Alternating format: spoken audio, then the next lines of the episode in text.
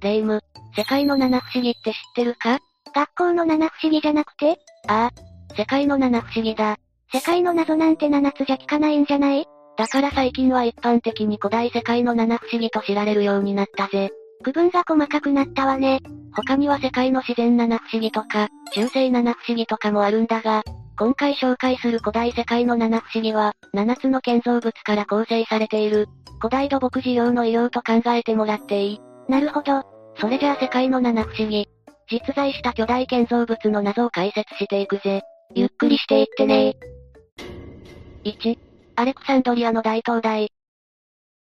一つ目はアレクサンドリアの大灯台だ。紀元前3世紀頃にエジプトのアレクサンドリア海岸にあるファロス島に作られた灯台で、ファロス島の大灯台とも呼ばれているぜ。そんな昔に灯台ってあったのね。当時の首都だったアレクサンドリアの港では貿易も行われていたんだが、この辺は平坦な土地で、航行や入港の時に目印になるものが何にもなかったんだ。だから目印にするために大きな灯台を建設したのね。灯台の高さはだいたい134メートル、ギザのピラミッドを除くと当時は最も高い建造物の一つだったんだ。現在は石かしら。ブロック状に切り出した大理石だぜ。それを積み上げて作ったんだな。昔の人の建築技術ってすごいわよね。機材もないのに134メートルも石を積み上げていったんだもの。そうだな。灯台ってことは明かりが必要よね。時代的に考えると火？じゃあ、構造についても簡単に解説しておくぜ。気になる。まず灯台の本体は四角い基礎の中央に立っている。下から四角柱、一回り小さい八角柱、さらに小さい円柱が積み重なってる構造だ。上に行くにつれて細くなる構造ね。安定感はありそう。頂点に鏡が置かれていて昼間は太陽光を反射し、夜は炎を反射することで灯台の役割を果たしていた。今の灯台もライトで遠くまで照らしているし、単純に頂点が光っているだけじゃ目印としては弱いのね。灯台の四つ角には角笛を吹いているトリトンの彫像が置かれていたようだ。ローマ時代には頂点にもあったな。トリトンはギリシャ神話の海の神様ね。船の安全祈願ってところかしら。トリトンはホラ貝を吹くことで波を立てたり、沈めたりすると言われていたからそうかもしれないな。そういえば、頂上で火を焚いていたって言っていたけどどうやって運んでいたの？内部に螺旋状の通路があって、そこを通ってロバで焚き火を運んでいたとされているぜ。そう考えると紀元前3世紀の建築技術って、想像しているよりもずっと進んでいたのね。この灯台は中世の文献でアレキサンドリアが紹介される時には必ず紹介されているし、フランス、イタリア、スペイン語などの灯台を表す言葉の語源になったりしているんだ。与えている影響もすごかったのね。見てみたいわ。残念ながら現存はしていない。そうよね。石造りとはいえ紀元前の建造物だものね。中世にアレキサンドリアを襲った2回の地震で完全に崩れてしまったんだ。何か残ってないの？そうだな。中国のテーマパークには縮尺再現された大灯台があるから、今見られるとしたらそこだろうな。そういえばこの灯台に関して面白い伝説が残ってるんだ。なになに戦時中に灯台の鏡に光を反射させて敵の船めがけて照射すると、船が接岸する前に燃やすことができたそうだ。そんなこと、できるの？当時の工学技術じゃ無理だろうな。そうよね。でも灯台の光が56キロ離れたところから見えたというのは本当らしいな。それは単純にすごい。2、オリンピアのゼウス像。次はオリンピアのゼウス像だ。像？紀元前435年に古代ギリシャのオリンピアに作られた巨大なゼウス像だ。主に、古代オリンピックの奉納競技の本尊だとされているぜ。ゼウスはギリシャ神話の指針で全知全能の神よね。ああ。オリンピアに建造されたゼウス神殿の奥に収められた座像で、高名な彫刻家ペイディアスによって作られたんだ。座像って座っている像よね。そうだぜ。しかも座像でありながら12メートルの大きさがあったんだぜ。だったら30メートル級？後年の地理学者ストラボンは、もし立ち上がったら、屋根を突き破ってしまうと書き残しているな。神殿の屋根を突き破るゼウスは少しじわじわ来るわね。想像しづらい人はイメージ的には奈良の大仏を想像してもらえるといいと思うぜ。大きさも奈良の大仏が15メートルで、それより一回り小さいくらいだしな。これは石？いや、本体は杉で作られていたんだ。さらに表面を象牙で覆ってから乾燥を防ぐために、常にオリーブオイルを塗って手入れもされていたようだな。人象牙なのね。今じゃそんなに大量の象牙は手に入らないし、実現できない像の作り方よね。座席は金、象牙、黒炭、宝石で飾られていて、右手に女神ニケの彫像、左手には和紙が止まっている尺状を持っているな。ふむふむ。ニケは勝利の女神で、わしは強さ、勇気、縁眼、不死の象徴で最高神の使いだな。こんなに巨大な像があることを知らないってことは今はもうないのよね。ああ。建造から約800年ゼウス像はオリンピアからビザンツ帝国の首都、コンスタンティノープルに移された。その後の消息がわからなくなっていることから、消失してしまったと考えられているな。本体は主に木材だものね。紀元前2世紀頃のローマの将軍、ルキウス・アエミリウス・パウルス・マケドニクスは、この像を見てあまりの神々しさに畏敬の念を抱いたそうだ。そんなにすごい像なら一度は見てみたかったわ。3、ギザのピラミッド。三つ目はギザのピラミッドだ。これはみんなが想像してるピラミッドで合ってるの？ああ。古代エジプト、紀元前2500年頃の王様クフ王の墓だとされていて、クフ王のピラミッドと呼ばれることもあるよな。ピラミッドってたくさんあるのよね。そうだぜ。クフ王の墓と言われているこれは、特に大きくて中の構造も複雑だったことから特別視されている。考古学者の中にもまだ未知の空間を期待している人もいて今でも調査が行われ続けているんだ。ピラミッドがどうやって作られたのかってすごく気になるわよね。そうだな、まずは立地についてだがピラミッドはギザ大地という岩盤の北端に立っているんだ。場所はナイル川の西、首都メンフィスに近い位置が選ばれた。あれだけ大きな建造物が残ってるのは、地盤が良いからっていうこともあるのかしらね。その上に石灰岩の石板を並べて基礎にしている。底面の水平方向の誤差は2.1センチ、側面の長さの誤差は4.4センチという驚異の精度で建造されているんだ。どうやって測ったのかしら？実はこのピラミッドは完成時には化粧石で覆われた綺麗な四角錐の形をしていたんだ。え？今の頂上まで登れそうな階段状の外見で完成じゃないの？ああ。ナイル川対岸から運んできた良質な白く輝く石灰岩で覆われていたんだぜ。じゃあなんで今はあんな見た目になってるの？イスラム時代にカイロの街を作るために建材として剥がされたんだ。今はピラミッドの底部に一部だけ残ってるぜ。王のお墓だってことは知らなかったのかしら？ちなみに頂部についていたピラミディオンという石も失われている。今の姿って全く完成した当時の姿と違うのね。そうなるな。ピラミッドの石一つ一つってどのくらいの大きさがあるの？一つ平均25トンで、全体で230万個の石材が使用されているぜ。平均っていうのは一段あたりの石の大きさが違うからだな。精密な建設ができる技術があるのにたまたまなわけないわよね。何か意味があるのかしら？それに関してはまだわかっていない。ピラミッド内部も通路や空間が大量にあって、かなり成功に意味を持って計画的に建造されたものだし、何らかの意味はあると思うんだけどな。なるほど。計画的といえばピラミッドの周辺には、ピラミッド複合体というピラミッドを中心とする、複合施設が形作られているんだ。何があるの？神殿とか参道も整備されているし、小さいいくつかのピラミッドとか多くのマスタバと呼ばれる、個人のお墓もあるんだ。じゃあ、ピラミッド周辺って墓地だったの？そうとも言えるな。4. ロードス島の巨像。次はロードス島の巨像だ。何の像？ギリシャ神話の太陽神ヘリオスをかたどったものだな。へえ、紀元前3世紀頃にエーゲ海南東部のロドス島に建造されたんだ。今度は地中海の話ね。一般的には全長34メートル、台座も含めて全長50メートルで、自由の女神像に匹敵する大きさの像だと言われているが、現在まで実在していた遺構は見つかっていない。ないかもしれないってこと？いや記述としては残っているぜ。港の入り口付近に高さ15メートルの大理石の台座を設置し、その上に34メートルの彫像を建てたそうだ。そもそもなんだけど、この巨像は何の目的で作ったの？ことの発端はアレクサンドロス3世が死亡したことだったんだ。後継者がいなかったことでこれをきっかけにディアドコイ戦争に突入してしまった。ふむふむ。ロドス島はプトレマイオス一世について戦うんだが、その敵であるアンティゴノス一世側に攻められてしまう。結果は、プトレマイオスからの援軍が来るまで耐えたことで辛くも勝利。それを祝い、ヘイリオスへの感謝の証として像を作ることにしたんだな。よく耐えたわね。ちなみに急な撤退で置いていかれた武器や兵器は潰して、像の外装に使われたんだぜ。リサイクルっていうのかしら。遺構は見つかっておらず、巨像は今は跡形もなくなっている。それもどうして？やはりこれも地震だな。人工物は自然災害に弱いわね。完成から50年後の紀元前226年にロドスで地震が発生し、巨像は膝から折れて倒壊してしまったんだ。再建しないの？プトレマイオスは資金提供を申し出たんだが住民たちは神に似せた像を作ったことで怒りを買ったのだろう、と再建を拒否したんだな。特に撤去もしなかったけど、危なくないの？むしろ800年は見物客も訪れていて観光資源になっていたようだぜ。巨像の親指に腕を回せる人はほとんどいなくて、指だけでも大抵の巨像よりは大きかった。という記述も残っているな。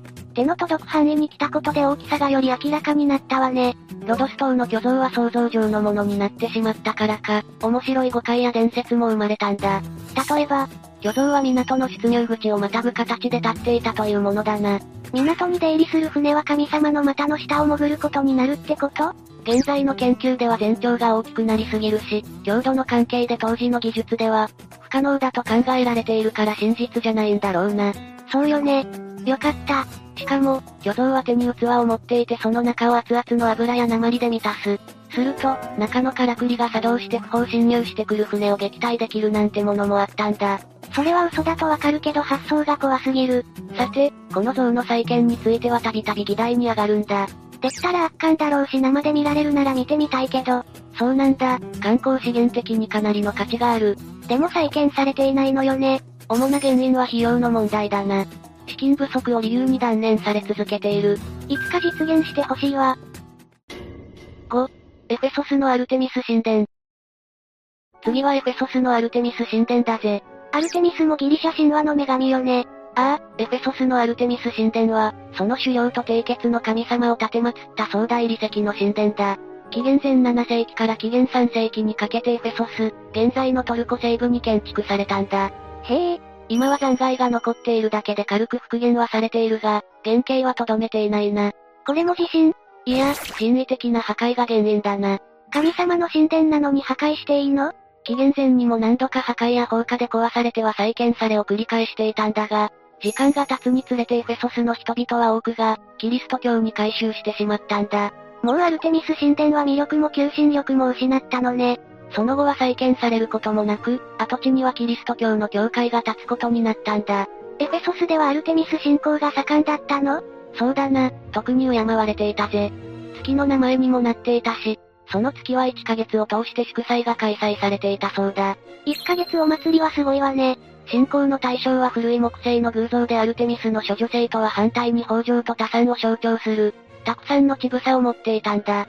エジプトで見られるような体と足が柱のようになっていて、足首の周りにはおひれみたいなものがあって、下半身が魚、つまり知恵の神であることも示唆しているんだ。狩猟、締結、豊穣、多産、知恵。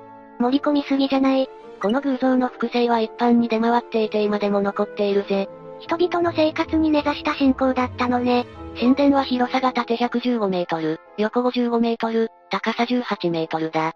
結構広かったのね。イオニア式の柱127本でできていて、神殿の中は大理石の板で飾られていたんだ。イオニア式の柱っていうのはザ、古代ギリシャの神殿って感じのあれだな。ふむふむ。神殿の中は芸術品や絵画、金銀で飾られた柱、彫刻で飾られていたそうだぜ。当時はそれはそれは綺麗な神殿だったんでしょうね。今は現地に残骸があるのと遺跡発掘のきっかけになった円柱が、大英博物館に貯蔵されているくらいだな。6. ハリカルナッソスのマウソロス霊廟。6つ目はハリカルナッソスのマウソロス霊廟だな。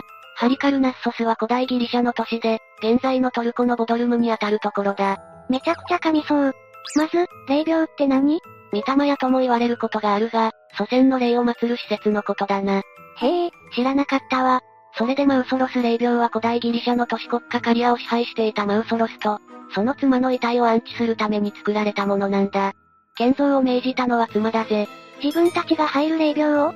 二人というか夫であるマウソロスのために作らせたそうだ。4人の高名な彫刻家に装飾を依頼し、それはそれは壮麗な霊廟が出来上がった。夫思いの妻だわ。そうだな。妻、アルテミシアは夫の死後2年で後を追うように亡くなった。マウソロスの位牌をワインに混ぜて飲んで、悲しみのうちに亡くなったという伝説がある。このことからアルテミシアは献身的な妻の象徴にもなっているな。仲睦まじい夫婦が眠っているのがこの霊廟なのね。アルテミシアはギリシアから優れた建築家や芸術家を連れてくるなど、建設の手間と費用は全く惜しまなかったとされているぜ。霊廟は街を見下ろす丘の上に作られて、霊廟の第一層にはギリシャ神話の歴史を描いた彫刻も施されたんだ。本当に妥協せず良いものを作ったってことかしら。夫に感謝を伝えるためにとも言われているから、霊廟の建築には全力投球したんだろうな。完成した後はどうなったの？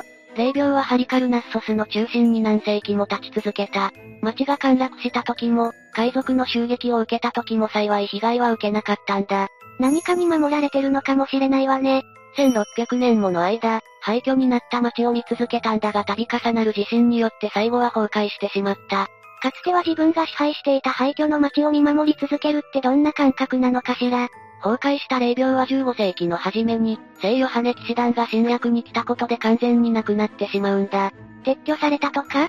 旧ハリカルナッソスの町に巨大な城と要塞を作るために、霊廟の残骸を資材として持って行ってしまったんだな。リサイクル再び。だから要塞跡には霊廟に使われていた大理石が見られるし、霊廟に施されていた優れた彫刻の一部は城に集められていて、このうちのいくつかは大英博物館に収蔵されているぜ。霊廟跡とかは残ってるの？今もボドルム市内に残ってるし遺跡の横には博物館もあるぜ。博物館では調査の結果や霊廟の礎石、彫刻の遺物なんかが展示されているんだ。二人のご遺体とかはどうなってるの？火葬された後だから骨壺に入った遺灰しかなかったとされているけど、1960年の調査では盗賊によって、霊廟内部のものはあらかた持ち去られた後だったそうだ。仲の良さそうな夫婦だったから、最後まで一緒にいて欲しかった感じはあるわね。7. バビロンの空中庭園。最後はバビロンの空中庭園だ。空中庭園なんてメルヘンな名前だけど現実的に考えて実現不可能じゃない？あ、すごく高いところにあるとか？校舎が正解だな。浮いているわけじゃなくて、建造物の屋上にあったとされている庭園なんだ。バビロンの釣り庭園なんて別名もあるぜ。行ってみたくなるわね。何層もの階段状に庭園が作られ、いろんな樹木やつる植物が植えられていた。泥レンガを積んで作ることで、自然の山に似せて作られていた伝承状の庭園なんだ。伝承状今のイラク、バービル県ヒッラにあった、古代都市バビロンに建設されたと言い伝えられているぜ。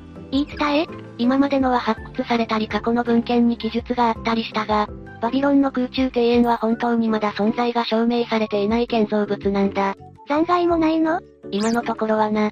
だから正確な位置もまだ不明で、現状この存在を証明する考古学的な証拠は見つかっていない。え？えだから現在は3つの仮説が立てられているんだ。1、バビロンの空中庭園はあくまで神話である。2、実在したがどこかの時点で完全に破壊された。3、文書による裏付けのある他の空中庭園と話が混ざっている。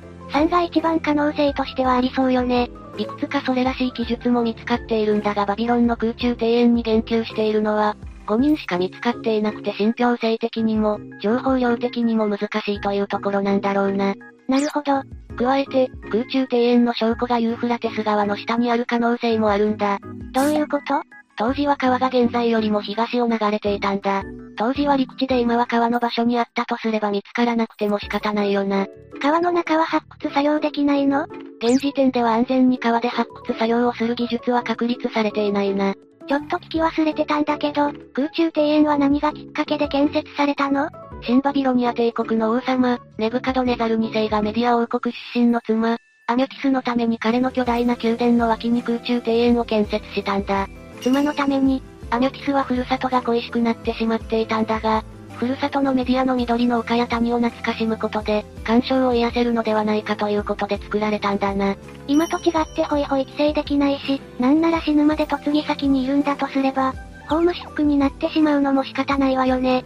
この行いは人間の行を超えた異様として知られるようになった。という内容をバビロニアの司祭ベロッソスが、紀元前290年にこの話を書き残している。話の内容的にも書き残してるのが司祭っていうところにも、神話とか創作の類なのかもしれないと感じてしまうところね。果たしてバビロンの空中庭園はあったのか、全くの創作なのか、信じるか信じないかはあなた次第ってとこだな。さて、今回は世界の七不思議ということで実在した巨大建造物について話してきたな。人間の建築技術って紀元前何百年前からかなり高かったのね。ピラミッドは知ってたけど文明が育っていたところではノウハウが蓄積されていたのかしら。測量とか建築とか思っている以上に高水準だよな。残念なのは、ほとんどの建造物が消えてしまっていることよね。1分の1サイズでの再現とか実現してほしいよな。それかタイムマシンの発明ね。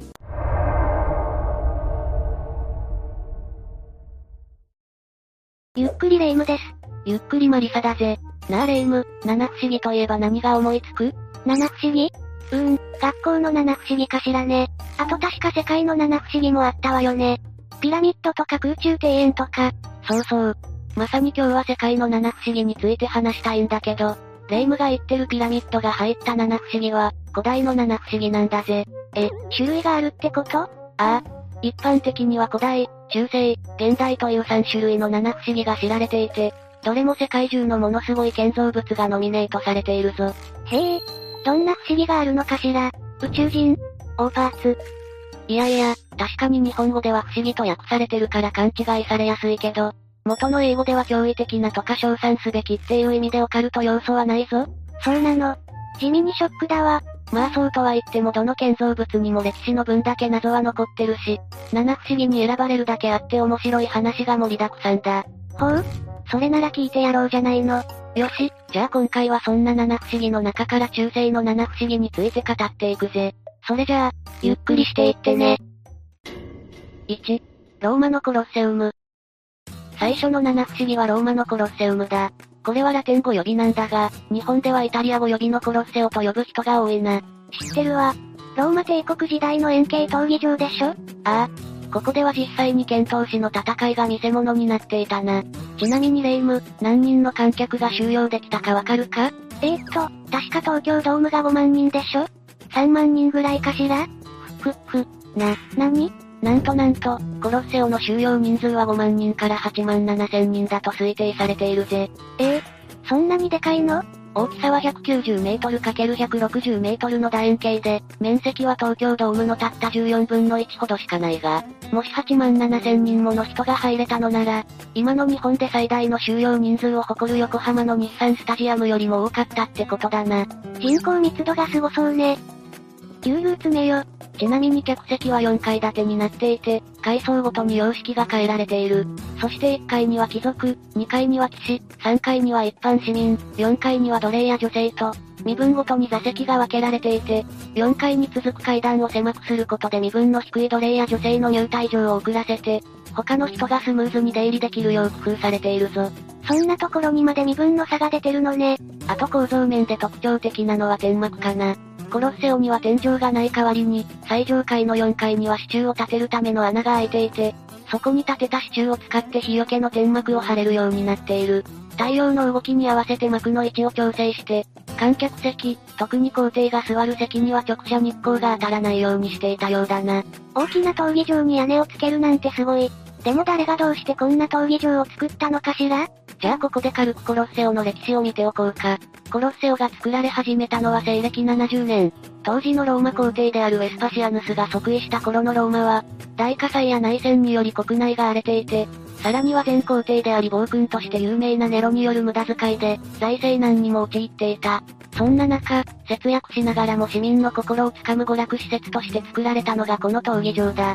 コロッセオはウェスパシアヌスの退位後西暦80年に完成し、そこでは日々、剣闘士や猛獣による血みどろの戦いが繰り広げられていたんだぜ。ベスパシアヌスは市民にこういった娯楽を与えることで、不満を持った市民の反乱を間接的に抑えていたんだな。不満を無理やり抑え込むんじゃなくて娯楽を利用したのね。ここで毎日のように行われるプログラムは、午前中が猛獣と剣闘士の戦い、昼が罪人の処刑、そして午後がメインの剣闘士同士の戦いだ。初期のコロッセオでは闘技場に水を張って模擬回戦を行える仕組みや、剣闘士や猛獣を地下からせり上げるエレベーターのような仕組みがあって、何万人もの観客を満足させるのに十分な、高度な舞台演出がなされていたんだぜ。今のコンサートとかでもありそう。すごいよな。そしてコロッセオでは剣闘士を使った戦いの記録が残っている434年までの間、毎年何千人もの剣闘士が命を落とし続けた。その後はキリスト教の台頭によって徐々にこのような殺し合いはなくなっていき、中世になると、コロッセオは大理石の採石場のような扱いをされ始めたんだぜ。採石場ってことは、コロッセオを壊してその石を他の建物とかの材料にしてたの？そうだ。コロッセオの大理石はバチカンにあるサン、ピエトロ大聖堂にも使われているぞ。それに加えて1349年に大きな地震があったから、今のような半壊した状態になったんだぜ。なんで壊れてるのか気になってたけどそういう理由だったのね。こうしてなんとか現代まで残ったコロッセオは、今では残酷な処刑の象徴として死刑廃止のイベントにも使われる有名な観光名所になった。訪れる時はぜひ、ここで命を落とした何万人もの人や動物のことを思ってみてくれ。そうね、娯楽のために人が殺された歴史を忘れちゃダメね。2、アレクサンドリアのカタコンベ。七不思議の二つ目はアレクサンドリアのカタコンベだ。カタコンベとは、古代から中世にかけて作られた地下墓地のことだ。主にキリスト教の殉教者が葬られ、迫害を受けた教徒たちの隠れ家にもなっていたことから、今でもキリスト教徒にとっての信仰の地になっている。ローマ帝国の領内各地にあるが、ローマやパリにあるものが特に有名だな。アレクサンドリアって確かエジプトでしょ？そんな地下墓地がエジプトにもあるのね。ああ。アレクサンドリアという地名は、紀元前332年にこの町を建設したマケドニア王、アレクサンドロス大王から付けられた。その後町はすぐに地中海の文化と商用の中心地となり、今でも北アフリカ有数の大都市として栄えている。そんな都市でカタコンベが発見されたのは20世紀になってからのこと。荷物を運んでいたロバが地面にできた穴に落ちたことで偶然見つかったんだぜ。何その発見？童話みたいね。面白いよな。その穴は、アレクサンドリアのカタコンベ、コム、エル、シカファに繋がっていた。このカタコンベは西暦1世紀に個人の墓として作られた後公共の墓地になって、その後4世紀頃までに300以上のミイラが埋葬されたと考えられている。内部は3階建てになっていて、墓地の他に広間や宴会場もあるぞ。ロバが落ちた穴の先にそんな空間が広がってたのね。そしてなんといってもこのカタコンベ最大の特徴は異文化の融合だな。アレクサンドロス大王は東方遠征によって、ギリシア文化とオリエント文化を融合させたヘレニズム文明を生み出したことで有名だが、その中心地となったのがまさにここ、プトレマイオス朝時代のアレクサンドリアなんだ。そのような文化的背景があるからこそ、このカタコンベの構造や装飾は、ギリシア、エジプト、ローマの文明を全て取り入れたような独創的なものになっているんだぜ。全てを取り入れるって具体的にどんな感じ？壁画にはエジプト風の葬儀の様子とギリシア神話のワンシーンがどちらも書かれている。そして墓がある部屋の前には古代エジプトの寺院のような飾りがあるし、カタコンベ全体の構造はローマ風になっているぜ。他にも、至るところにそれぞれの文化を思わせる飾り付けがなされている。アレクサンドロス大王の融和的な姿勢が見て取れるな。さっきのウェスパシアヌスといい大帝国を統治するには、無理に弾圧するよりも娯楽を与えたり文化を受け入れたりする方がスムーズなのかもね。だからこそ後世まで残る建物を作れたのかもな。実はこのカタコンベはその発見以降、海面上昇で沈んでしまう危機にあったんだが、2019年に沈まないよう保護する工事が完了したそうだ。とは言っても、地下にある異常地球温暖化で沈む危険は常にあるだろうから、行ってみたい人はすぐに行ってみような。沈んでからじゃ遅いもんね。3、ピサノシャ島。三つ目の七不思議は、イタリアのピサノシャ島だ。イタリアのピサ市にあるピサ大聖堂の鐘がついた塔で、世界遺産であるブオモ広場を代表する観光スポットになっているぜ。あの傾いてるやつよね。ああ。ピサの斜塔は高さの平均が55メートル、重さは1万4000トン。現在は約4度傾いていて、北側と南側で高さに70センチメートルほどの差があり、垂直方向は3メートル近くずれているんだぜ。1万4000トンもする建物が3メートルずれてるって聞くとかなり怖いわね。なんでこんなに傾いちゃったのかしら？それは建てられた経緯を知ればわかるぞ。ピサの斜塔が完成したのは1372年なんだが、実は建てるのに200年もの歳月がかかっていて、計算度の工事を経てようやく完成したんだぜ。200年一度目の工事が行われたのは1173年から1178年。この工事では塔の基礎と2階部分が完成したが、地盤が不安定だったために、塔が徐々に傾き始めてしまう。それでもなんとか完成させようと1272年から工事を再開したものの、傾きはどんどんひどくなり、途中で再び60年の休憩を挟んで1372年に最上階が完成する頃には、なんと、5.5度も傾いていたんだぜ。これは時計の長針が6分間で動く角度といえばわかりやすいかな。わざと傾かせてたわけじゃないのね。にしてもほんと倒れなくてよかったわ。ピサでは一度目の工事が終わった後に何度も大きな地震が起きているが、塔は倒れていない。その理由は、地盤の柔らかさと塔の硬さのバランスが奇跡的に噛み合って、うまくバランスをとっているから、だそうだ。傾いた原因も地盤にあったが、倒れないのも地盤のおかげなんだな。何から何まで奇跡的ね。当初の計画ではもっと高い塔にする予定だったらしいけど、これが限界だったんだろうな。そしてこの塔の本来の目的は毎時間ごとに鐘の音を響かせることだ。塔の完成にあたっては最上階部分だけは地面と平行になるようにして、そこに7つの立派な鐘をつけた。しかし残念ながらその鐘が実際に使われることはなく、代わりにスピーカーを使ってバチカン四国にある寺院の鐘の音を流しているんだぜ。え、なんで？ほら、金を叩いた衝撃で傾くかもしれないし。金もダメなの。そんな危険な場所が観光名所になって本当に大丈夫。まあまあ、鐘は念のため鳴らさないようにしてるってだけだからな。塔が倒れる危険性は完成前からちゃんと注視されているから安心してくれ。とはいえ1960年頃には地下水が汲み上げられたせいで塔の傾きが進んでしまって、イタリア政府が支援を求めたという過去もある。さらに1990年には一度塔の公開が中止になり、傾きをなくす工事がされたんだぜ。そうだったのね。どうなったのかしら？沈んでしまった場所の反対側に重りを乗せたり地面を掘ったりといった作業が10年もの間行われ、塔の傾きは5.5度から現在の3.97度に改善された。その後2001年に無事一般公開が再開されたぞ。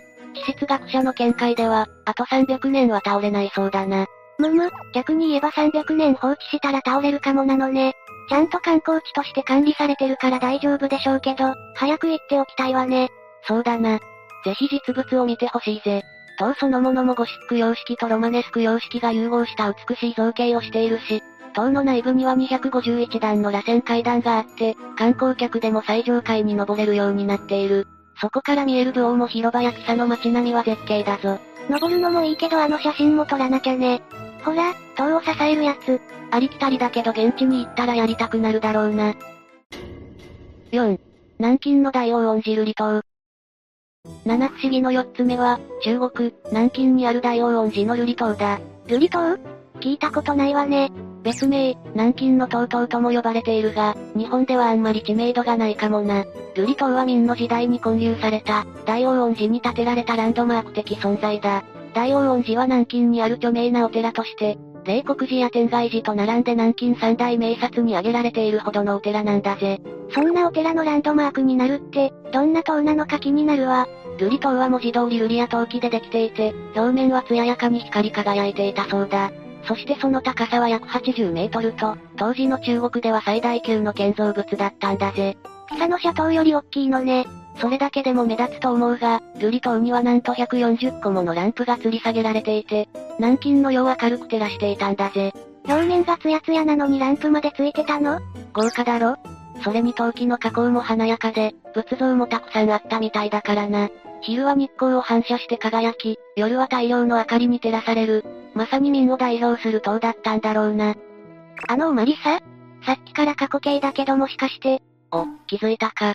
実はな、瑠璃島は中世の七不思議の中で、唯一現存していない建造物なんだぜ。ええー、見てみたかったわ。なんでなくなっちゃったのよ。そもそも瑠璃島が作られ始めたのは三大皇帝である永楽帝の時代、15世紀初頭だ。瑠璃島は大王恩寺とともに1431年に完成し、17世紀に冒険家のヨハン・ニューホフが発見してからは世界的に有名な中国の国宝になったぜ。その後長らく南京の名所として輝き続けたんだが、事件が起きたのは1856年。この頃に起きていた太平天国の乱という農民の大反乱で破壊されてしまったんだ。反乱に巻き込まれちゃったのね。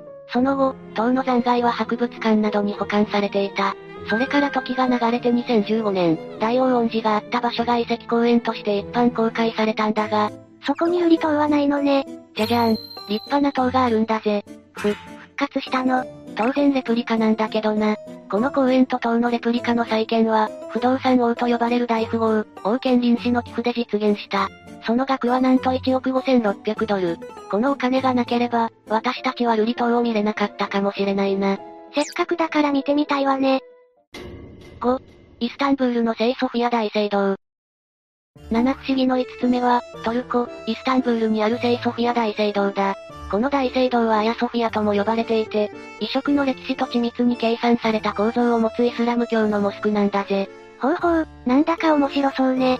まずこの建物の起源となる聖堂は、東ローマ帝国時代の350年頃に建てられた。そこからもわかるように実はこの聖堂は、当初はキリスト教の聖堂として作られたんだ。中世じゃなくて古代だし、イスラム教じゃなくてキリスト教だったの？そういうことだ。その後この聖堂は2度も消失してしまうんだが、500年頃、ユスティニアヌス帝によって再建され再びキリスト教の聖堂になる。その後もアヤソフィアは大波乱の連続で、第4回十字軍でカトリックに支配された後、オスマン帝国の支配下に置かれ、イスラム寺院に作り変えられたんだ。作り変えるって言ってもどうやって？イスラム寺院の特徴であるミナレットという戦闘を付け加えたんだ。この塔があるだけで十分モスクに見えるから面白いよな。一から作り変えたわけじゃないなら、キリスト教の頃の遺跡も残ってそうね。ああ。聖母子のモザイク画やアラビア語で書かれた歴代カリフの名前も残っているぜ。その後1935年に一度博物館として運営されるようになるんだが、2020年からはまたもやモスクになった。こんな風に、聖堂、モスク、博物館と、いろんな使われ方をしてきたんだぜ。まさに異色の歴史ねあとは構造もすごいんだっけ？そうそう、アヤソフィアは巨大なドーム状になっているんだけど、天井のドームは円形の壁ではなく正方形の基板で支えられている。さらにその四辺にはそれぞれ大きなアーチがかけられていて、その先が半円状の小さなドームにつながるという複雑な構造をしているんだ。このような重層的な構造はこれまでになかったもので、西洋建築史においては、アヤソフィアによって古代が終わり、中世が始まったとも言われているんだぜ。複雑な構造をしているからこそ豪華で幻想的な雰囲気があるのね。まあ斬新な構造だったから強度が不十分だったという側面もあるんだけどな。それでも、建築の歴史を変えたことには変わりないんだぜ。さて、これまで中世の七不思議を5つ解説してきたが、あとの2つは中国の万里の長城と、イギリスのストーンヘンジだ。あれ？その2つって、このチャンネルでもう解説しているな。今から軽く説明するけど、気になる人は概要欄の動画を見てみてくれ。了解よ。6、万里の長城。まず万里の長城は紀元前7年から明の時代までの、およそ2000年という長きにわたって作られた超巨大建造物で、総延長はなんと 6500km。日本列島の倍以上の長さだぜ。外敵の侵入を防ぐ防壁や、シルクロードでの貿易を守る壁として使われたようだな。7、ストーンヘンジ。そして最後、ストーンヘンジはイギリスに残る1000以上ものストーンサークルの一つで、紀元前2000年頃までに500年ほどの時間をかけて、いろんな形態を経て現在の形に落ち着いたものだ。その構造は見るからに謎めいていて作られた目的は分かっていない。死者の埋葬に使われたという説や祭祀場だという説、天文台という説もあるぜ。確かストーンヘンジの大きな石は 25km 離れたところから運ばれたのよね。しかも50個近く運んだらしいからな。万里の長城もストーンヘンジも、作る時のことを考えたら頭が痛くなるぜ。というわけで今回は中世の七不思議について解説したけど、どうだった？有名なものもあれば知らなかったのもあったけど、どれも今の技術でも建てるのが大変そうな立派な建物ばっかりだったわね。機械なしで作ってたなんて信じられないよな。この時代の労働者に生まれなくてよかったわ。きっと毎日筋肉痛よ。筋肉痛で済めばいいけどな。ひえー。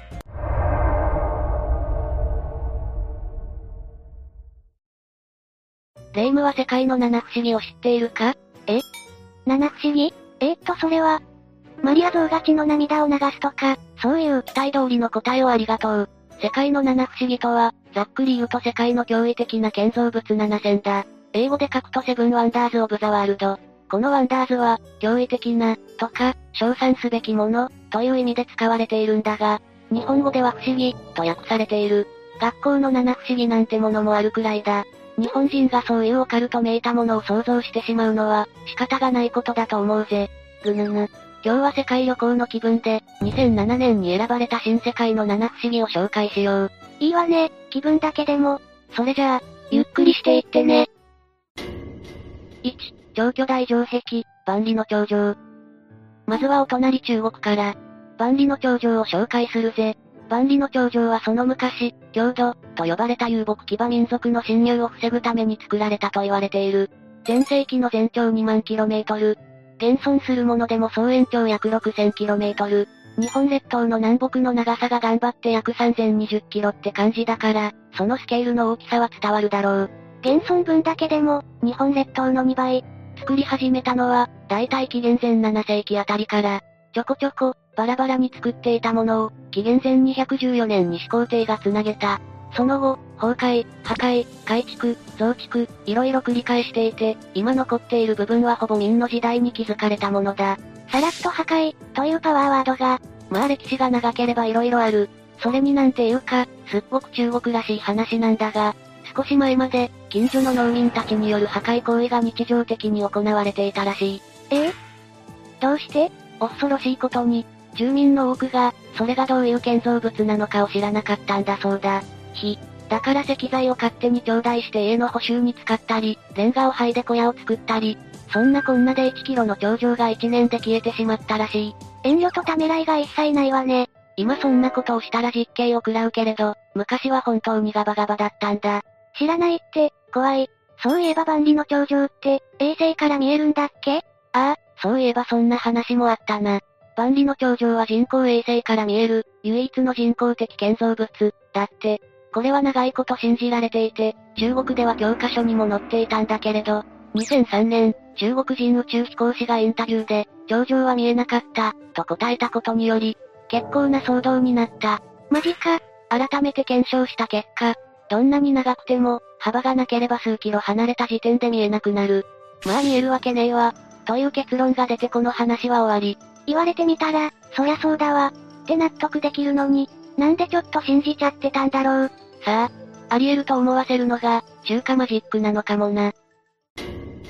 2、壮大理石の文化的建築、平等タージマハル。二つ目はインドから。タージマハルは首都ニューデリーから電車で約2時間、アグラという町にある、イスラム文化の代表的な建築物だ。ムガル帝国、五代皇帝シャージャハーンが、亡くなった妻、ムムターズマハルのために建設した、壮大理石のお墓で、完璧に計算され尽くしたシンメトリー。左右対称の構図が徹底されているのが特徴だ。建築にあたり費やした労力、1日2万人。かかった年月はなんと22年。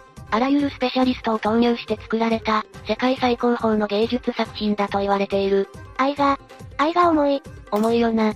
わかる。嘘か本当かわからない上に、諸説ある噂として、参加した交渉たちの両腕を、これ以上美しいものを作らせないように、と切り落としたなんて話もあるぜ。これだから権力者は、まあその手の話は、この手の歴史的建造物には付き物だから、話半分で聞いとこう。ところで、タージマハルは左右対称が徹底していると言ったが、唯一、それが叶わなかった部分がある。どこだかわかるか？え？ど、どこかしら？お庭とか、ほら、人か育つし。残念。正解はシャージャハーンの棺だ。本当は、シャージャハーンは自分のお墓をタージマハルの向かい側に、対になるように黒い大理石で建てたかったらしい。だがすでに国を傾けかねないほどの金を費やし、タージマハルを建てていたシャージャハーンは、実の息子により、アーグラ城へ幽閉されてしまった。当然夢は叶わず、シャージャハーンの遺体は、死後ムムターズマハルの棺の隣に置かれた。大きさの違う棺に入れられてね。最後の最後にできた唯一のイレギュラーが自分の棺っていうのは、なかなか浮かばれないよな。でも、大好きな王妃様とずっと一緒にいられるなら幸せなんじゃないかしら？そう思いたい。ちなみにタージマハルは、イスラムでありながらモスクではなく平等をメインに作られている。そうすることで、イスラム教徒以外の人々も巡礼に訪れることができる、と考えたんだろう。モスクも別にきちんとあるし、当時から宿泊施設だってあったんだぜ。いろんな人に開かれた場所なのね。3、イタリア・ローマの古代競技場、コロッセオ。3つ目はイタリア、コロッセオだ。コロッセオは西暦80年に完成した円形闘技場だ。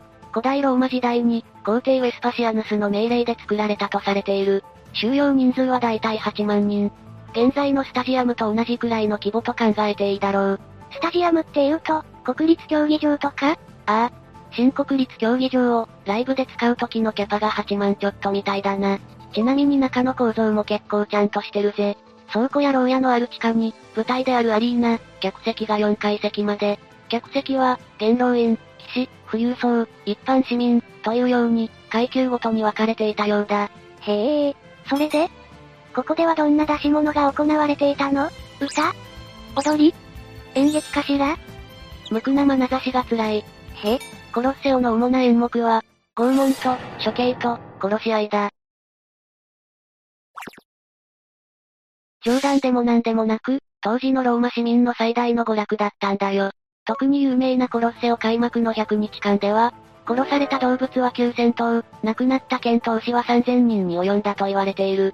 どうして、そんなことを、市民のガス抜きだろうな。めちゃくちゃだが、そもそもちょっと現代人とは感覚が違うんだよな。この時代のローマ人、そんなヤバいイベント見ながら普通にご飯食べられるから。うえー、ここでドン引きな霊夢のためにちょっとだけ朗報だ。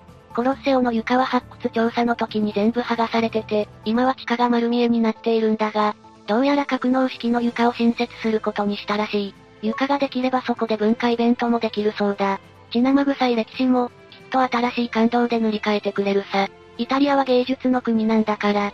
それはちょっと見たい。だろ？そういえばコロッセオって、どうしてこんなに欠けてしまってるの ?5 世紀あたりに起きた、大きな地震で被害を受けたという記録はあるな。あとは中世以降、コロッセオの石を、教会や貴族の屋敷を作るために切り崩していたらしい。さっき似たような話聞いたわ。なんで遺跡を素材にしてしまうのかしら？遺跡としての価値が出るまでには時間がかかるから、多少はしょうがないよ、うん。4、ヨルダンの古代都市遺跡群、ペトラ。4つ目はヨルダンの古代都市遺跡、ペトラ。ペトラは紀元前312年にできたナバテア王国の首都だ。ナバテア人とは、もともとその辺りを拠点に活動していた遊牧民で、キャラバン貿易によってかなり荒稼ぎをしたらしい。人口は一番多い時で3万人。赤い砂岩を削ってくり抜いて作られた遺跡群が有名で、太陽の角度によって、その赤の色調が鮮やかに変化することから、ローズレッドシテとも呼ばれている。素敵。血生臭い話の後だから余計に。うう、ダメージ甚大だな。でも確かにここはロマンの塊だぜ。何せ、インディ・ジョーンズの冒険の舞台になったくらいだし。ロマンの代名詞よね。説得力がある。とにかくペトラは裕福だったしな。立地に恵まれたおかげで様々な交易品が行き交っていたし、人の出入りも多い。砂漠を移動するキャラバン隊の中継基地として、極めてシステム的に安定した収入を得ていた。商売上手だったのね。ああ。そしてそうやって稼いだお金で水を引いたり、貯水といった、砂漠に必要なインフラをしっかり整備していたってわけ。神秘的な見た目からは想像もできないくらい、ハイテク都市なんだぜ。すごい。ところがそんなペトラにもローマの影が忍び寄る。紀元前63年、ローマ帝国がパレスチナを征服。ペトラはローマ帝国の支配下に入ると、106年にアラビア属州として完全に取り込まれてしまった。ナバテア王国はここで終わりを迎える。そして時が流れペトラも徐々に衰退。363年に起きたガラリア地震で大きな被害を受けたことをきっかけに、ナバテア人はペトラを放棄したんだそうだ。少女必須の断りからはやっぱり逃れられないんだな。何かの終わりの話はしんみりしちゃうわね。ペトラ遺跡は1812年に発見され歴史の表舞台に出た。本格的な発掘調査は20世紀に入ってから始まったんだが、その調査はなんとまだ終わっていない。えー、今21世紀よねこれが本当にめちゃくちゃ広いらしいんだ。進捗は全体の30%くらい。普段観光客に公開している部分なんて、全体の1%くらいしかないらしいぞ。ど、どんだけロマンは、まだまだ枯れそうにないな。5、ブラジルリオデジャネイロ、コルコバードのキリスト像。5つ目はブラジルから、コルコバードのキリスト像は、リオデジャネイロのコルコバードの丘にある、でかい、とにかくでっかいキリスト像だ。そのサイズ、高さ39.6メートル、左右30メートル。総重量は635トンもある。でっか。長年ポルトガルの植民地だったブラジルが、独立したのが1822年。それから時を経て1922年。独立100周年を記念して、制作が開始されたのがこの像。完成したのは1931年だった。大きく両手を広げたスタイルは人々の心の温かさだとか、おおらかに包み込むイメージで採用されたらしい。キリストが十字架に貼り付けになったデザインも、検討の段階ではあったらしいが、この大きさのそれはちょっと、心温まらない気がするわね。だな。実はブラジルではもう一つ、巨大キリスト像の建設が進んでいる。場所はブラジル南部、リオグランデドスール州、エンカンタード。予定では43メートルの高さとなるらしく、完成したらブラジルで最も大きな彫像となるそうだ。大きければ大きいほどいいとかそういうお話？そういうつもりじゃない、とはアピールしている。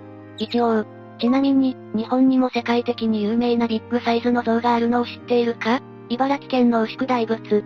こちらの高さはなんと120メートルだ。ひ、桁がおかしい。これでも世界一じゃないんだぜ。大きければ大きいほどいいとかそういう。イヤホンとなんなんだろうな。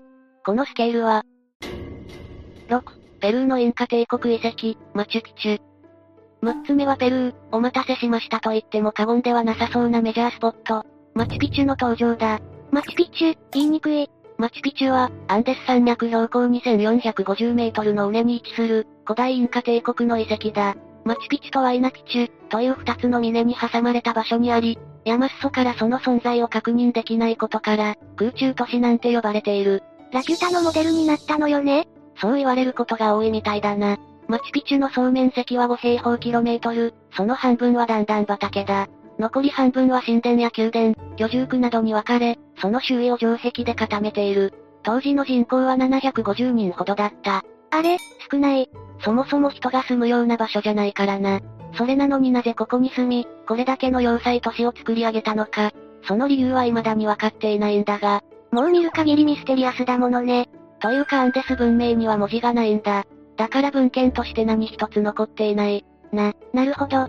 そういうこともあるのね。一応、説はいくつかある。インカ帝国が、スペインの侵略から財宝を守るために作った、とか、ただの都市ではなく王族の利休だった、とかな。だが真相は分かっていないんだ。ドラえもんの開発が待たれるわね。いたらいたで大変なことになりそうだけどな。マチュピチュはとにかく緻密な計算の上に作られた都市だった。特に水回り。水道施設の出来栄えの素晴らしさは有名な話だろう。500年前の水路が未だに機能しているって言うんだから、とんでもない話だ。シンプルにすごい。けれど、ここに住んでいた人々は80年ほどここで生活した後、その気候を放棄しさらなる奥地に移り住んだらしい。それから数百年が経った1911年に発見されるまで、人の目に触れることはなかった。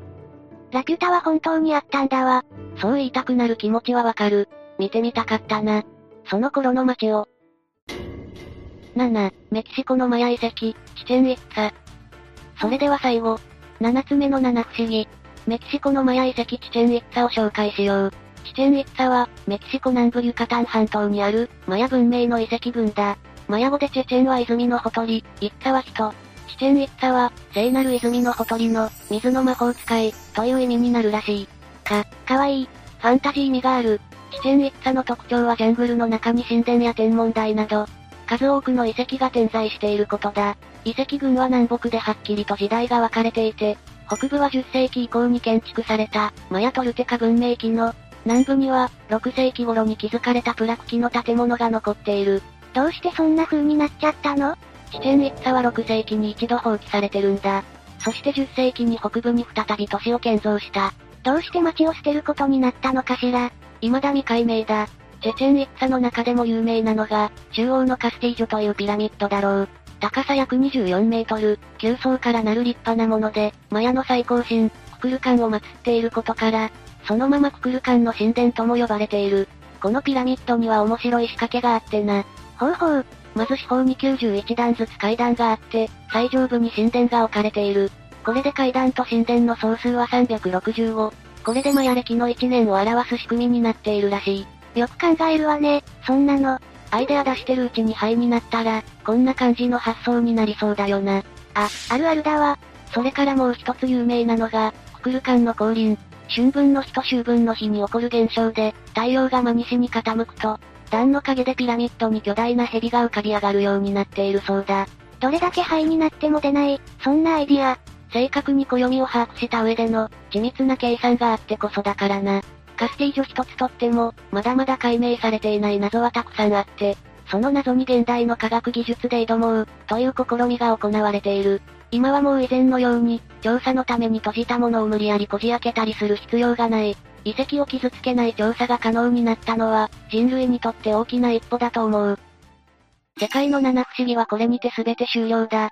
お疲れ様、盛りだくさんだったわね。ほとんど概要しか話せていないけれど、これをきっかけに少しでも興味を持ってくれたら嬉しい。それでは、今日はこの辺で。動画が面白かったら、高評価とチャンネル登録お願いします。最後までご視聴いただきありがとうございました。